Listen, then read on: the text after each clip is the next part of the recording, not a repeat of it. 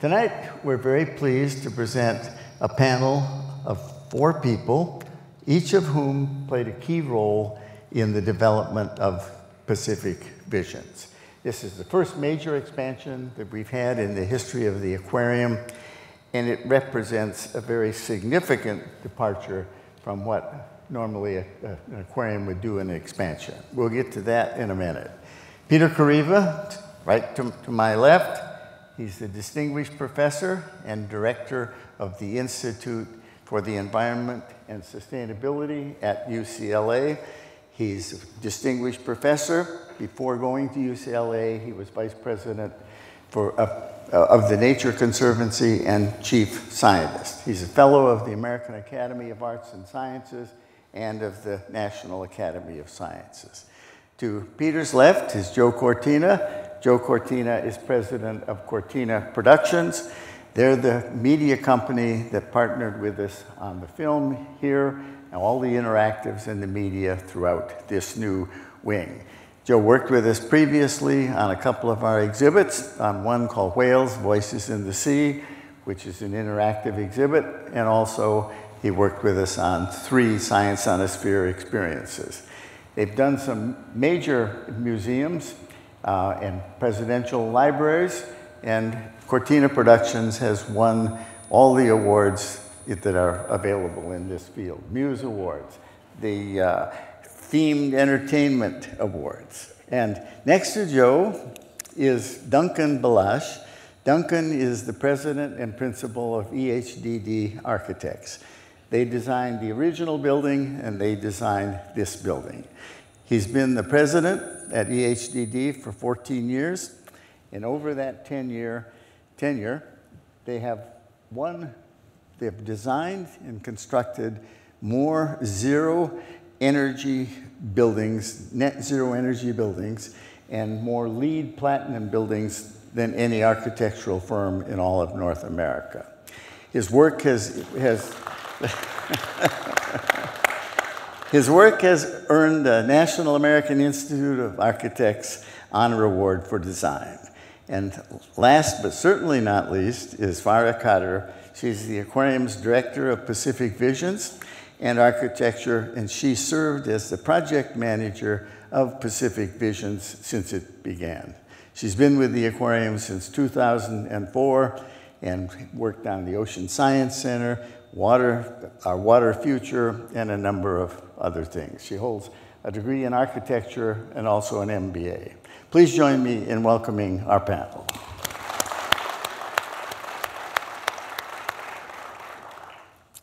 So Pacific Visions represents the first major expansion of this aquarium since it opened in 1998. And it took a, a bold, unconventional path for expansion. This wing isn't dedicated to bigger tanks with bigger animals. It's devoted to the one animal that's putting all the other animals on this planet at risk. It's about us. And let me give just a little bit of context. The time is January of 2005. The board is having a retreat, and they're talking about expansion because they've known for some time we needed to expand because of overcrowding. There were three competing proposals, and the least well developed of them was Pacific Visions.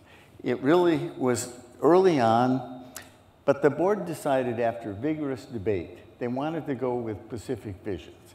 It was about the changing relationship of people with the earth and what it would take to make that relationship sustainable. And the, the, it has made all the difference. The first, the first challenge was to develop the scientific storylines. So remember now, this was 14 years ago. We started using our weekly lecture series, our Aquatic Academy, our aquatic forums, bringing in experts from all over the world on a range of topics, all of which were related in one way or another to this theme. And after we amassed two notebooks with about this thick we decided it was now time to bring in four outstanding scientists and look for the golden threads that could tie this story together. And those were Peter Kareiva, whom you've already met this evening, from UCLA, Doug McCauley from UC Santa Barbara, Augustin Fuentes from Notre Dame, and Anthony Barnosky from Stanford. We spent two intensive days discussing, debating about what the drivers of this change were, how to reduce the, the stressors, and it was really an exciting, enlightening process that was rich in creative abrasion as ideas collided. And so 14 years after that retreat, if you, unless you've been living in a cave where you don't have any TV or internet or radio or newspapers, you know about the UN report that came out last week that talks about extinction and the fact that we could lose a million species by the end of this, this century. There's not a conclusion or a finding in that report that isn't dealt with in this wing. That says a lot about the experts that we relied upon. And so, Peter, you're one of the world's outstanding ecologists. I love uh, something about you. You challenge everybody's ideas, including your own. That's what great scientists do because science has never settled for, for very long. Give us your reaction about the process and the output that you see this evening. Sure. Well, um, first, if you know, I've known and worked with Jerry for a long time, and one of the things is bringing together four scientists who had never met each other. So we had never met each other. If you gave us a multiple choice test and it had A, B, C, and D, and every question, we would have had a different answer. I mean, with certainty of every question. Right. And yet, it's kind of like the Wizard of Oz or something, or uh, the magic of, um, he calls it the abrasion of ideas. It's also good humor. Yes. And a lot of good humor. And what comes out of when you have four scientists who care about the same thing, shared values, but totally divergent ideas, yeah. uh, yet we found some common threads. And that's almost never accomplished. It's, you know, I've been in science for decades, and you don't see that, and I actually attribute that to Jerry. Well, thank um, you. It's pretty remarkable. The second thing that was, that, that was really interesting, and I know you're going to see that when you see the film, is when you started with that, that report, that report about extinction, but for that whole time we spent there, there's two things going on. Um, one is this, this sense of crisis, existential risk, you know, cl climate change. This past year, emissions went up more than they ever have before. So at a time when we should be putting our foot on the brakes, we're accelerating. So we had that fact in front of us. And then Jerry's one of the few people that can hold that firmly in his head and also hold firmly in his head that you should never underestimate human ingenuity and that there's ways forward. We, you know, you tend to categorize people as pessimists or optimists. It's not binary. There's not many people that can in no way be naive and recognize the depth of challenges and not be Pollyannish and yet also examine the, the it's, it's just, you don't see those juxtaposed in the uh, environmental movement or in environmental science that often. And, and that's what really struck me. It wasn't, it, it emerged, it was like an emergent property um, of, the, of the discussion. And I mean, I think it's the emergent property we need. It was, it was amazing. It was, it, was a, it was a blast. When you're a scientist, you're a scientist partly to have fun. I know that's not our stereotype, but it's true. We're not good at parties, but we do have fun doing science. and there's nobody more fun to do science with than Jerry. So that was my well, we, It was a great process, and, and we've got, gotten great advice all along the way, Peter. But when we came out of that two days, it was still largely science speak. We had to engage someone that could translate these stories into experiences that would engage the public, that would entertain them, that would educate them, and empower them.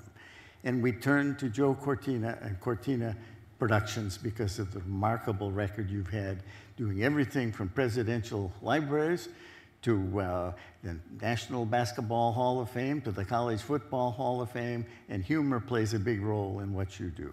Give us your impressions, Joe. Well, when and I attended, I was a fly on the wall at the meeting with the scientists and uh, was fascinated. And one of the things that they kept um, letting me know that it was okay to tell this story and not make it uh, a bummer.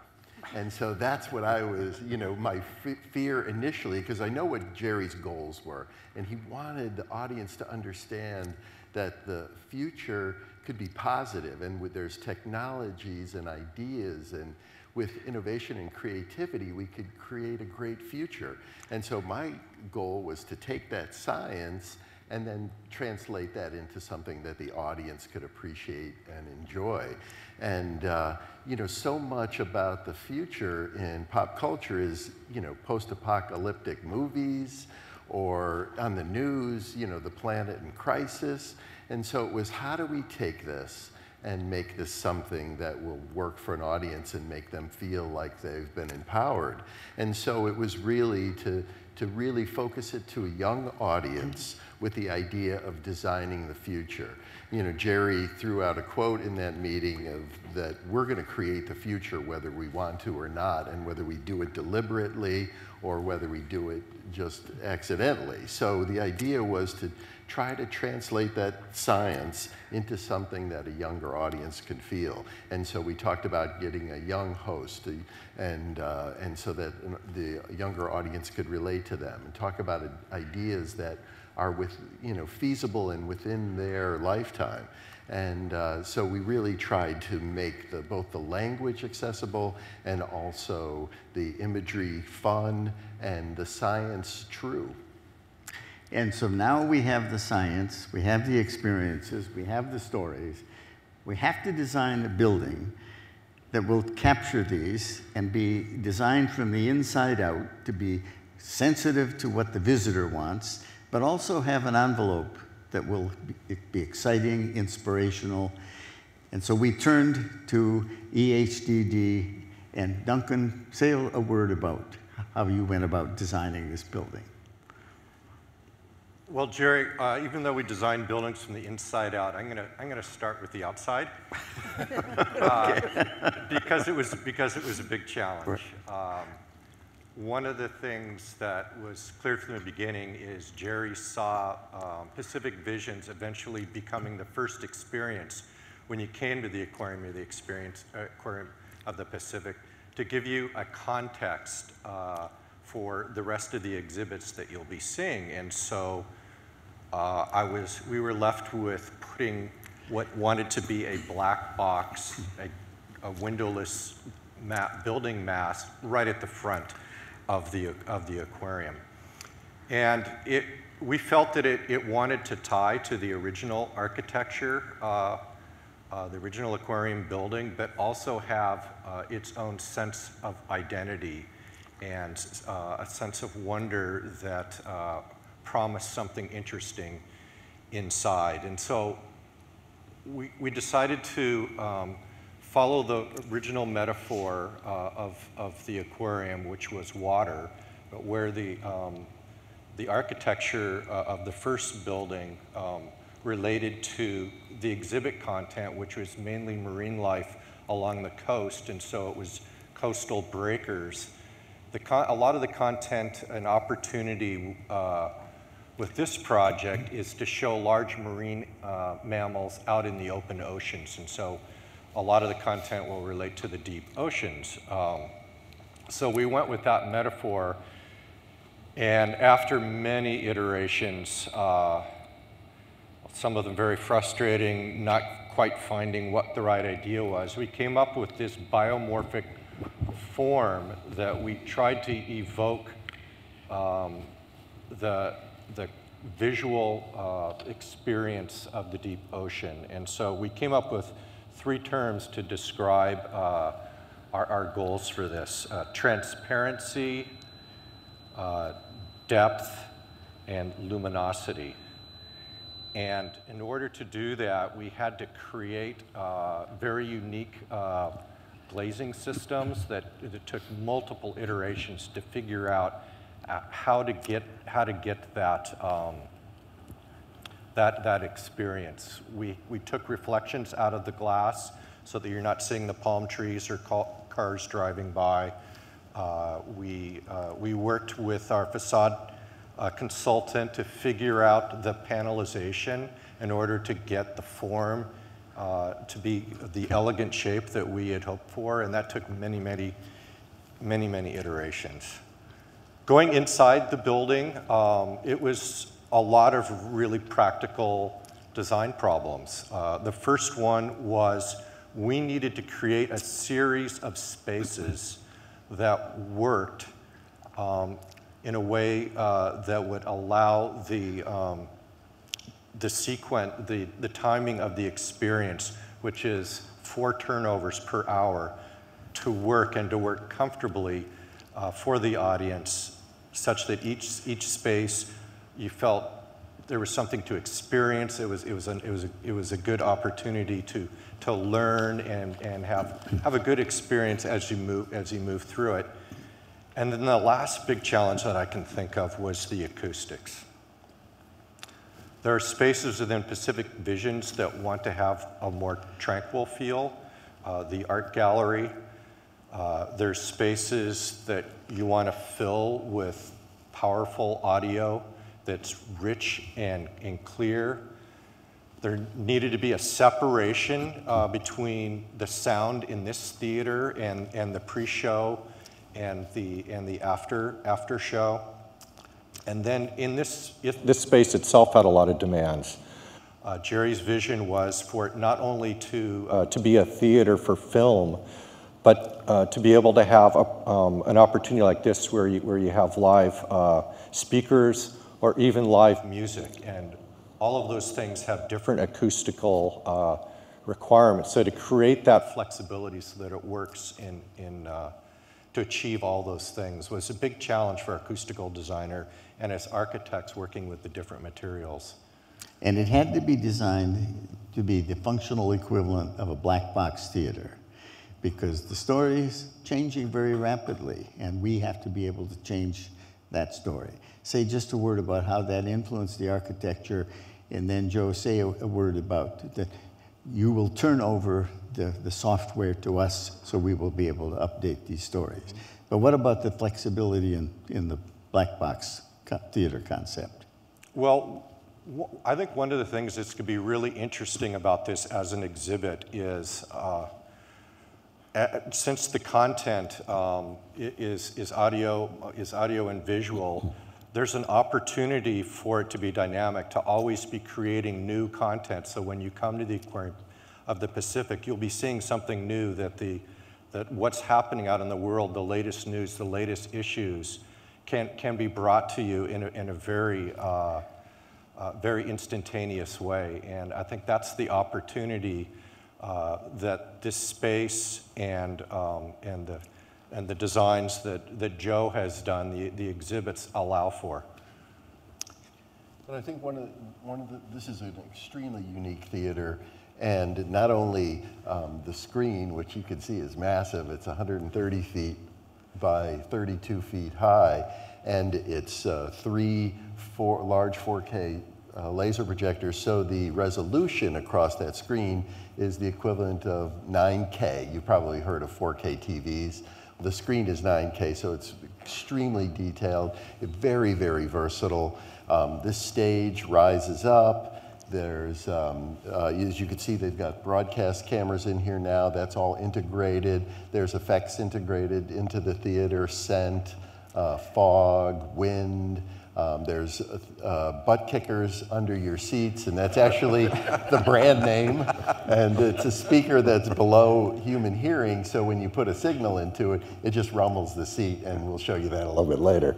Um, but so we really created a space that could be used, and Aquarium of the Pacific is one of the most unique um, uh, places that we've ever worked in that their in-house capabilities and their team to be able to create things. You know, they have the science on a sphere here in one of the other galleries, and they've made you know, close to 15 of their own shows. So one of the things that was really important to build into this theater was the ability for the aquarium to use this in unique ways and to have the theater evolve and have the content evolve and stay current. So that was one of the things that we really wanted to build in. So it's a quite going to be quite an amazing venue, and I think the um, Long Beach is going to be thrilled with the things that Jerry and his team come up with.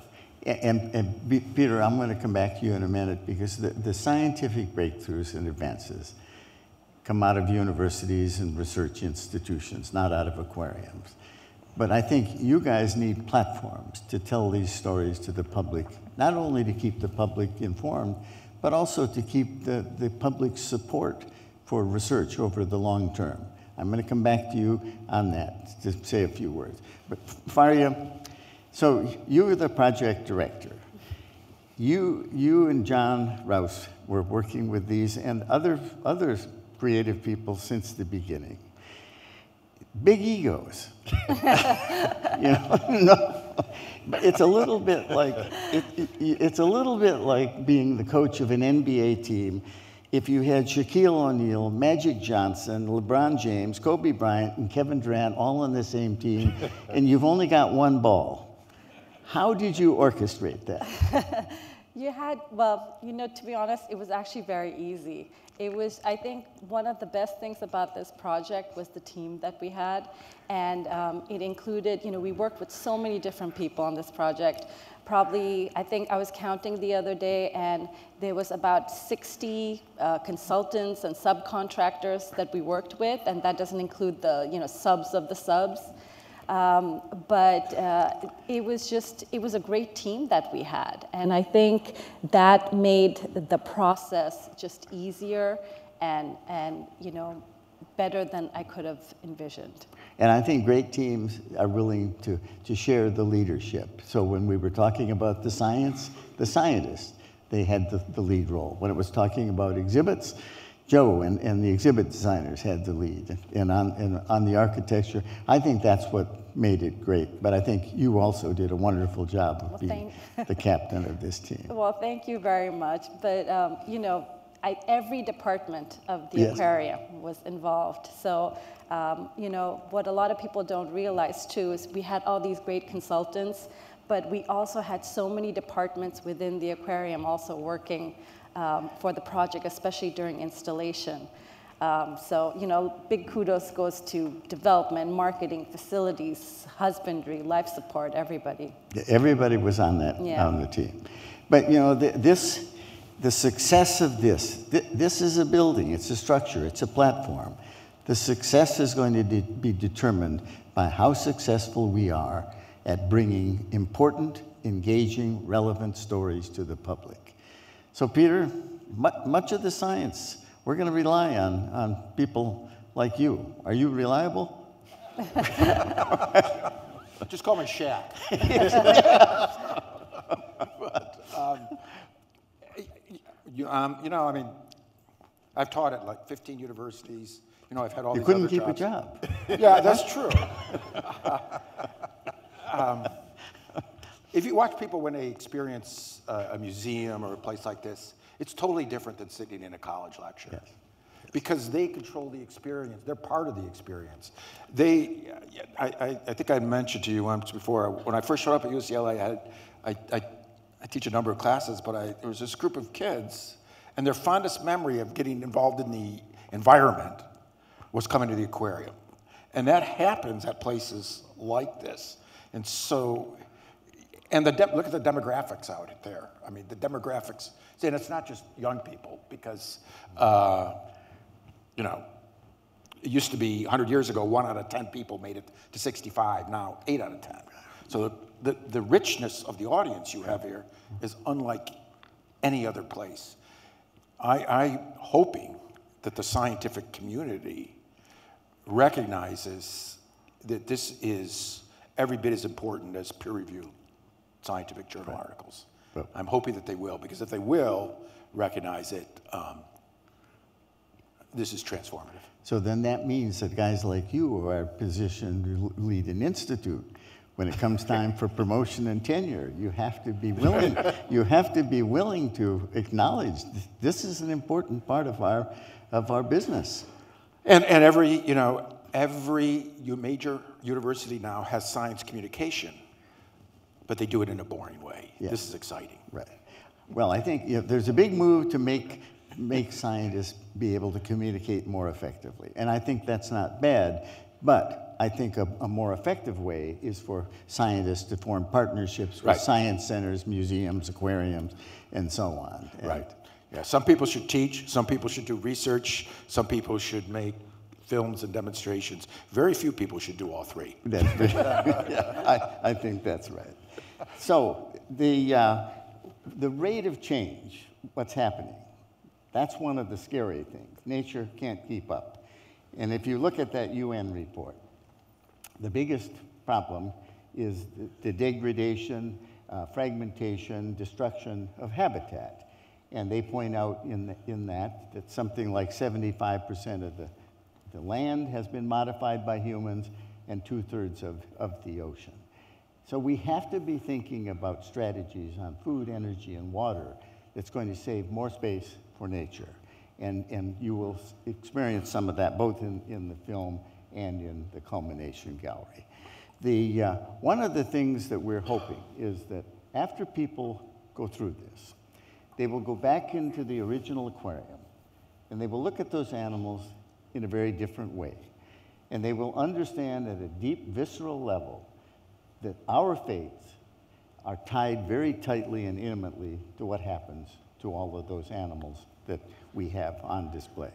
Because biodiversity is not just something nice, It, provides stable, productive ecosystems that provide ecosystem services. And uh, so that's one of the, the takeaways that we want. How about if we get a, a comment from, from each of you? What, what, what would you like to see the stories be, that we would tell next? Or how we would go about telling those stories? Peter, any thoughts? Well, um, it was in our original discussion. I'm sure you remember and Augustine really um, pushed this. I remember is this is this. We're all connected to the oceans. You know, I take field trips. You could take kids to a grassland, and most of them will like it, some won't. Take them to a forest. Uh, I get claustrophobic in forests. I've never taken a class to the coast, and everybody didn't smile. Yeah. And, and so I, and I know that this film doesn't, but, but just reinforcing that connection, that primordial connection, but also economic connection and opportunity for innovation connection. That, that's something that this is uniquely able to do. And the second thing, I, I think, last thing, and I know this is in there as well, and you and I were talking at, at dinner, there's so much new science going on. There's the corals, you know, everybody's heard about coral bleaching and the hot water. Well, there are laboratories all around the world discovering ways around that. And, and it's, it's not just about people being stupid and greedy, it's also about people uh, being very ingenious and generous. We, we have the capacity and the technology and the knowledge to really create a good Anthropocene, a good future, and you make that, that point. And that, that for me was eye-opening, that once we started to do, delve into the science and, and work with you, you realize that so much of the uh, ideas and the potential is already there, that so much technology is just on the verge, so many ideas are so creative and so innovative that it's not far off. And so the idea of collaboration and a positive outlook is so important for, to let those ideas um, emerge that, you know, it's not all um, gloom. Well, it certainly is not. Duncan, you want to add a word? Yeah, I, to me, I think one of the great opportunities of, uh, of this new wing is, is this theater, uh, and to uh, utilize it as an amazing asset beyond just an exhibit. I, I think uh, tonight's is, is a good example of how you can use, use this space uh, with technology that's so far beyond any space like it that you would find anywhere, where you have 300 seats, you, ha you have the, the media, and uh, to allow it as a forum for dialogue about these important issues, and to be able to take advantage of the media uh, and to uh, the, uh, the location within the aquarium and, and, and all these issues to, to draw in people and to do programs uh, that really, uh, that really tackle uh, the hard issues that we face as a, society, as a society today. And I think that's going to be a huge asset for the uh, community of Long Beach.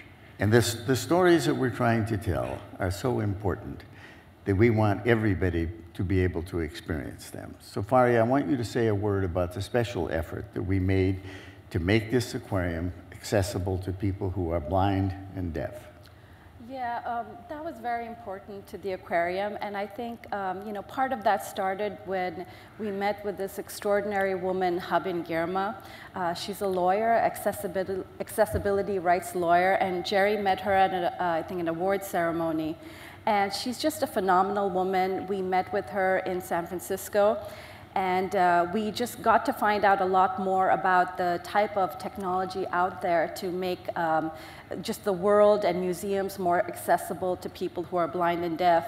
And we wanted to incorporate some of that into Pacific Visions. Um, so we, we started at some, you know, kind of grassroots level in terms of uh, simple things that we could do with our exhibits. For example, in the art gallery, we have a touch coral wall. So people who are blind can touch it and feel textures and depth of corals. Um, so they can get an experience of their own um, in terms of art. And uh, then we went um, a little bit further and we contacted a company called Ultrahaptics. And what they do is they, um, they focus on mid-haptic experiences. So that essentially means, uh, for example, for this theater, we have the set of five arrays and has 250 speakers on it, ultrasonic speakers.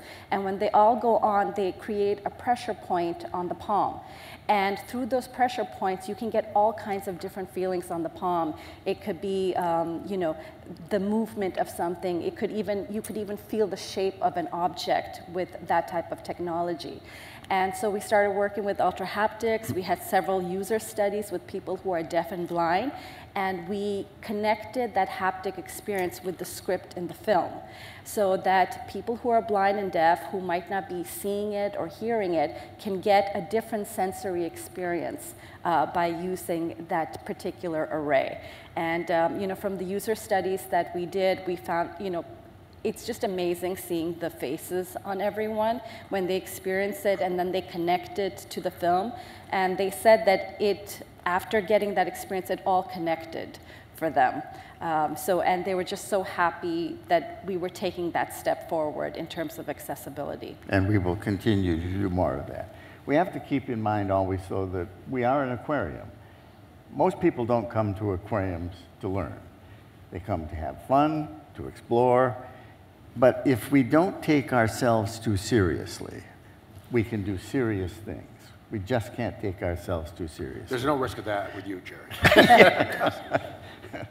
John Fraser, who has a company called New Knowledge, they do surveys of the public, the general public, and they've surveyed thousands of people and they ask them, when it comes to the ocean and marine life, who do you trust the most?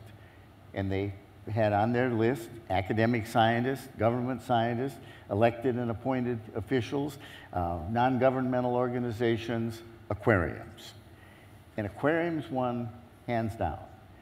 To me, that means we have both an opportunity and a responsibility to get the science right and to deliver that to our people, as I said earlier, in ways that engage, entertain, educate, and empower. And that means to do that, we have to have partnerships like the ones we have with you. I think what we will do now is show the film. It'll take about two minutes to get these chairs off. After the film is shown, we will have just a few minutes if you have any questions that you would like to ask any of our panelists. and then we will go into the culmination gallery. Thank you all for your attention.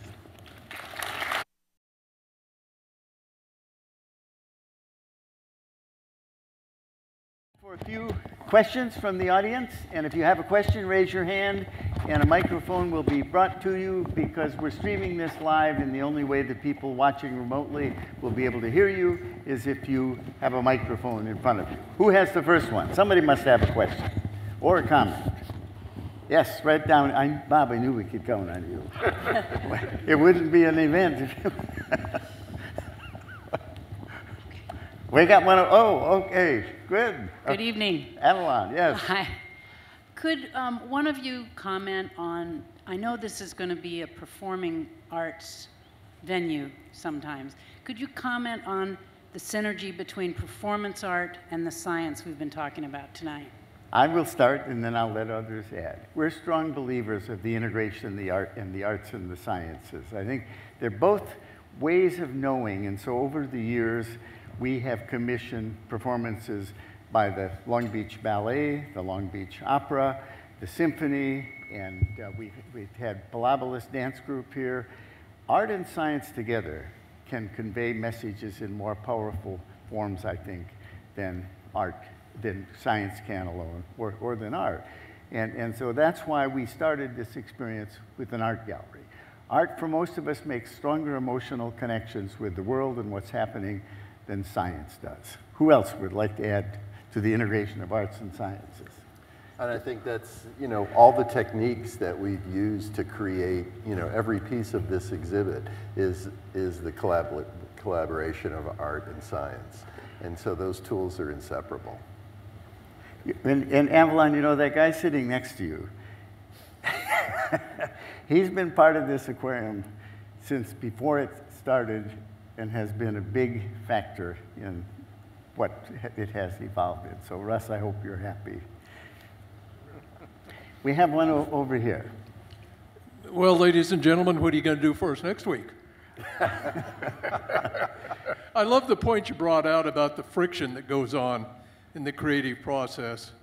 Uh, so many politicians think it's a negative thing, but in the world of science and ideas, it's a positive thing. And that's a, that's a good thing to bring out. That's a good experience for us all to, to see happen and be aware of. Science progresses by people challenging each other, and there's nothing that makes a scientist happier than proving another scientist wrong. That's for sure. I've done it at least nine times now. All right, who has one? Okay, way up there. I've always felt that art and entertainment, when combined with education, can make a powerful impact. And I just want to say that you guys um, have hit an incredible home run. And I want to thank you for following your dreams and your vision.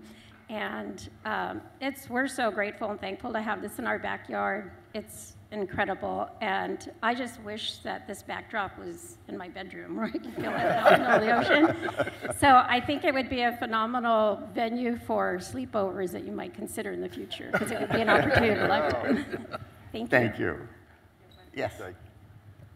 Yes, I'm very appreciative of the recent expansion, but I'm curious to find out if you have in your dreams for the future expansion of additional uh, tanks and more marine life? We- and how far off might that, by, might that be?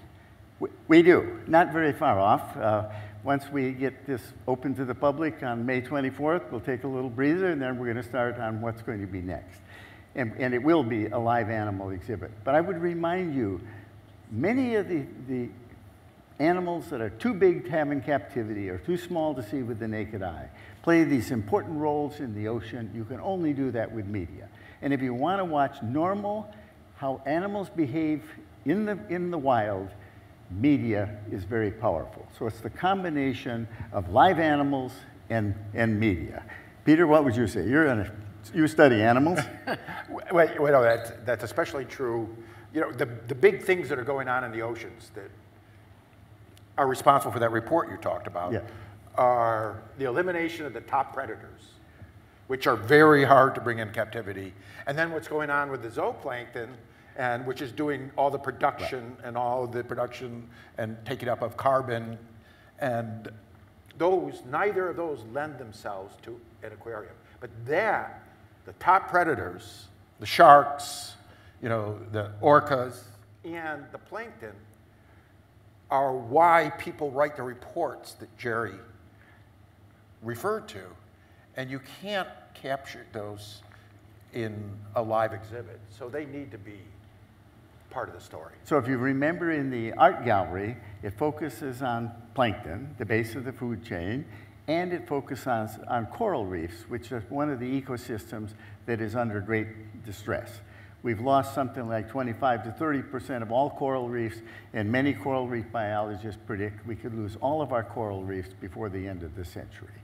But we're not going to. We're not going to. If we follow the prescription that we've developed, that won't happen.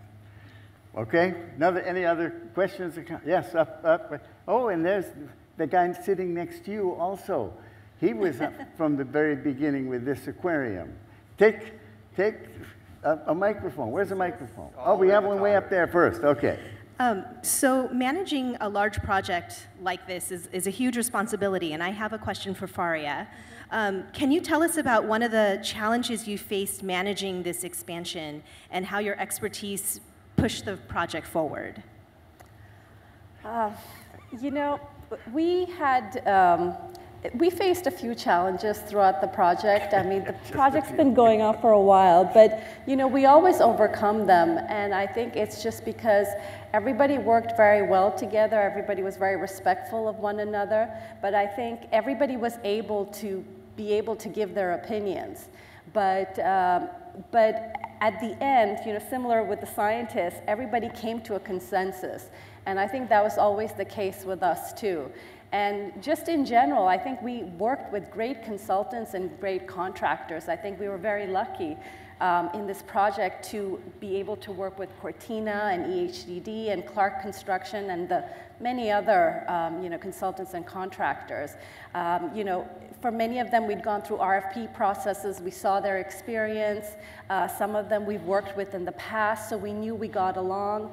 And um, just, I think everybody had the same vision for Pacific Visions, and that's really what, you know, made us work together. But I think pa- patience, constancy of commitment, and a sense of humor on your part. And you know, there are, there are people in the world that make little problems into big problems, and there are people that make big problems into little problems, and you made big problems into little problems by dealing with them in real time before they exploded. Go ahead, Joe. I was just going to say uh, one uh, actual practical example of that is we uh, got help from a company called Management Resources that they look at flow and uh, people flow and how you, d- you know don't create bottlenecks and things. And so one of the things that we, they were concerned about is the audience of 300 on a busy day will be entering the uh, next gallery 300 people at a time every 15 minutes.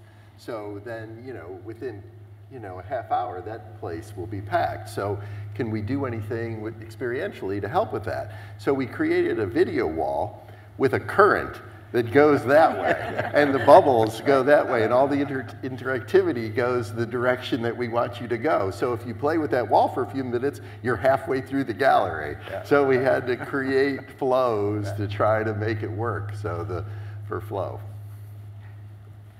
Frida. Yes. Uh, over the next many years, many, many people will come to see this incredible exhibit, this incredible facility that you have all helped to design and build and create.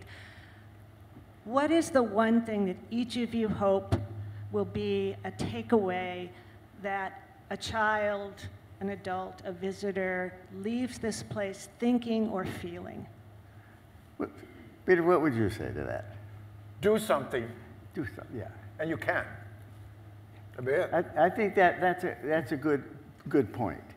The, uh, it's interesting that there's a very well-known deep sea biologist at Duke University, and she was quoted in Science magazine a few weeks ago. A, a permit, a very limited permit, was issued to mine deep sea nodules. And instead of wringing her hands and crying that we're destroying the ocean, she said, "Hooray!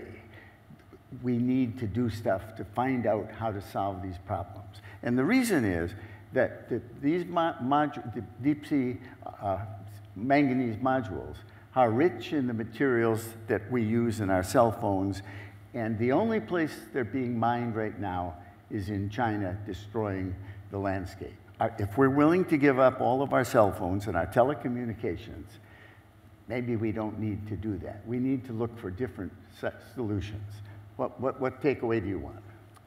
Well, I, I think we had a couple of audience members who saw the show yesterday, and what they they responded when asked what they thought, uh, their impression when they're leaving, and they gave, you know, the answer that we would would really hoped for was that the uh, there's things out there that could solve the problems that we have, and it's just you know the will, our will to do it, and so I think it really left them with the message of um, that science and um, creativity combined could create a, a wonderful wo- world.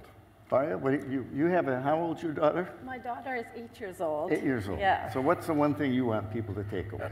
I think I want people to take away that it's not, you know, a lot of the things we see on TV or in just movies out there about uh, the environment's all a lot of gloom and doom. And I want people here to leave feeling hopeful. Um, that there are solutions out there, and there are solutions in place right now. We just need to propel them forward.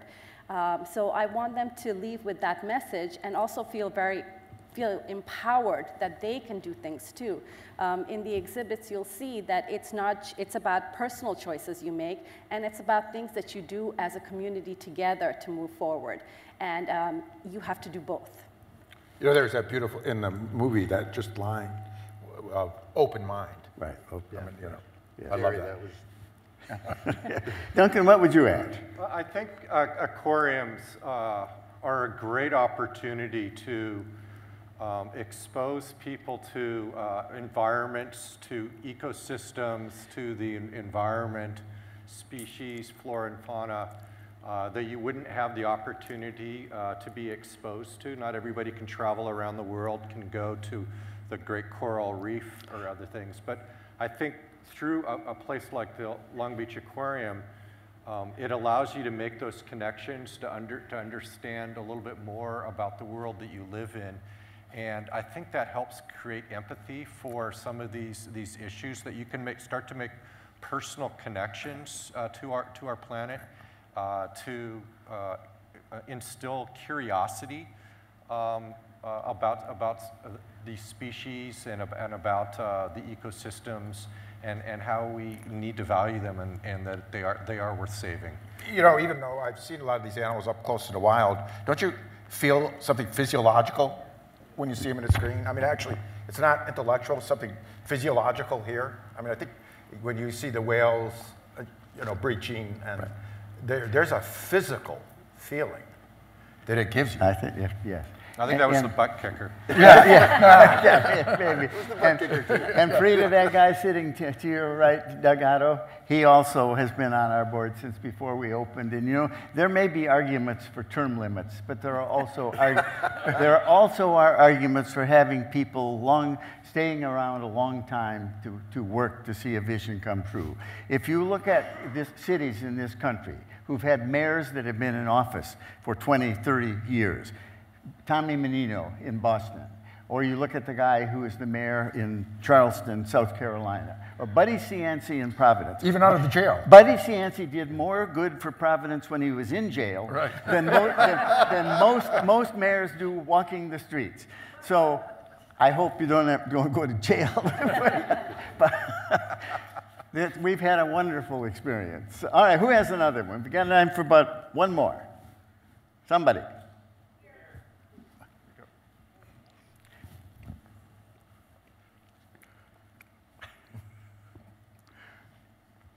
You like Buddy? I like Josh. I thought he Thank you. I still have my hard hat from walking when this was dirt. I petted it tonight. what you have done is frickin' awesome. It is so amazing.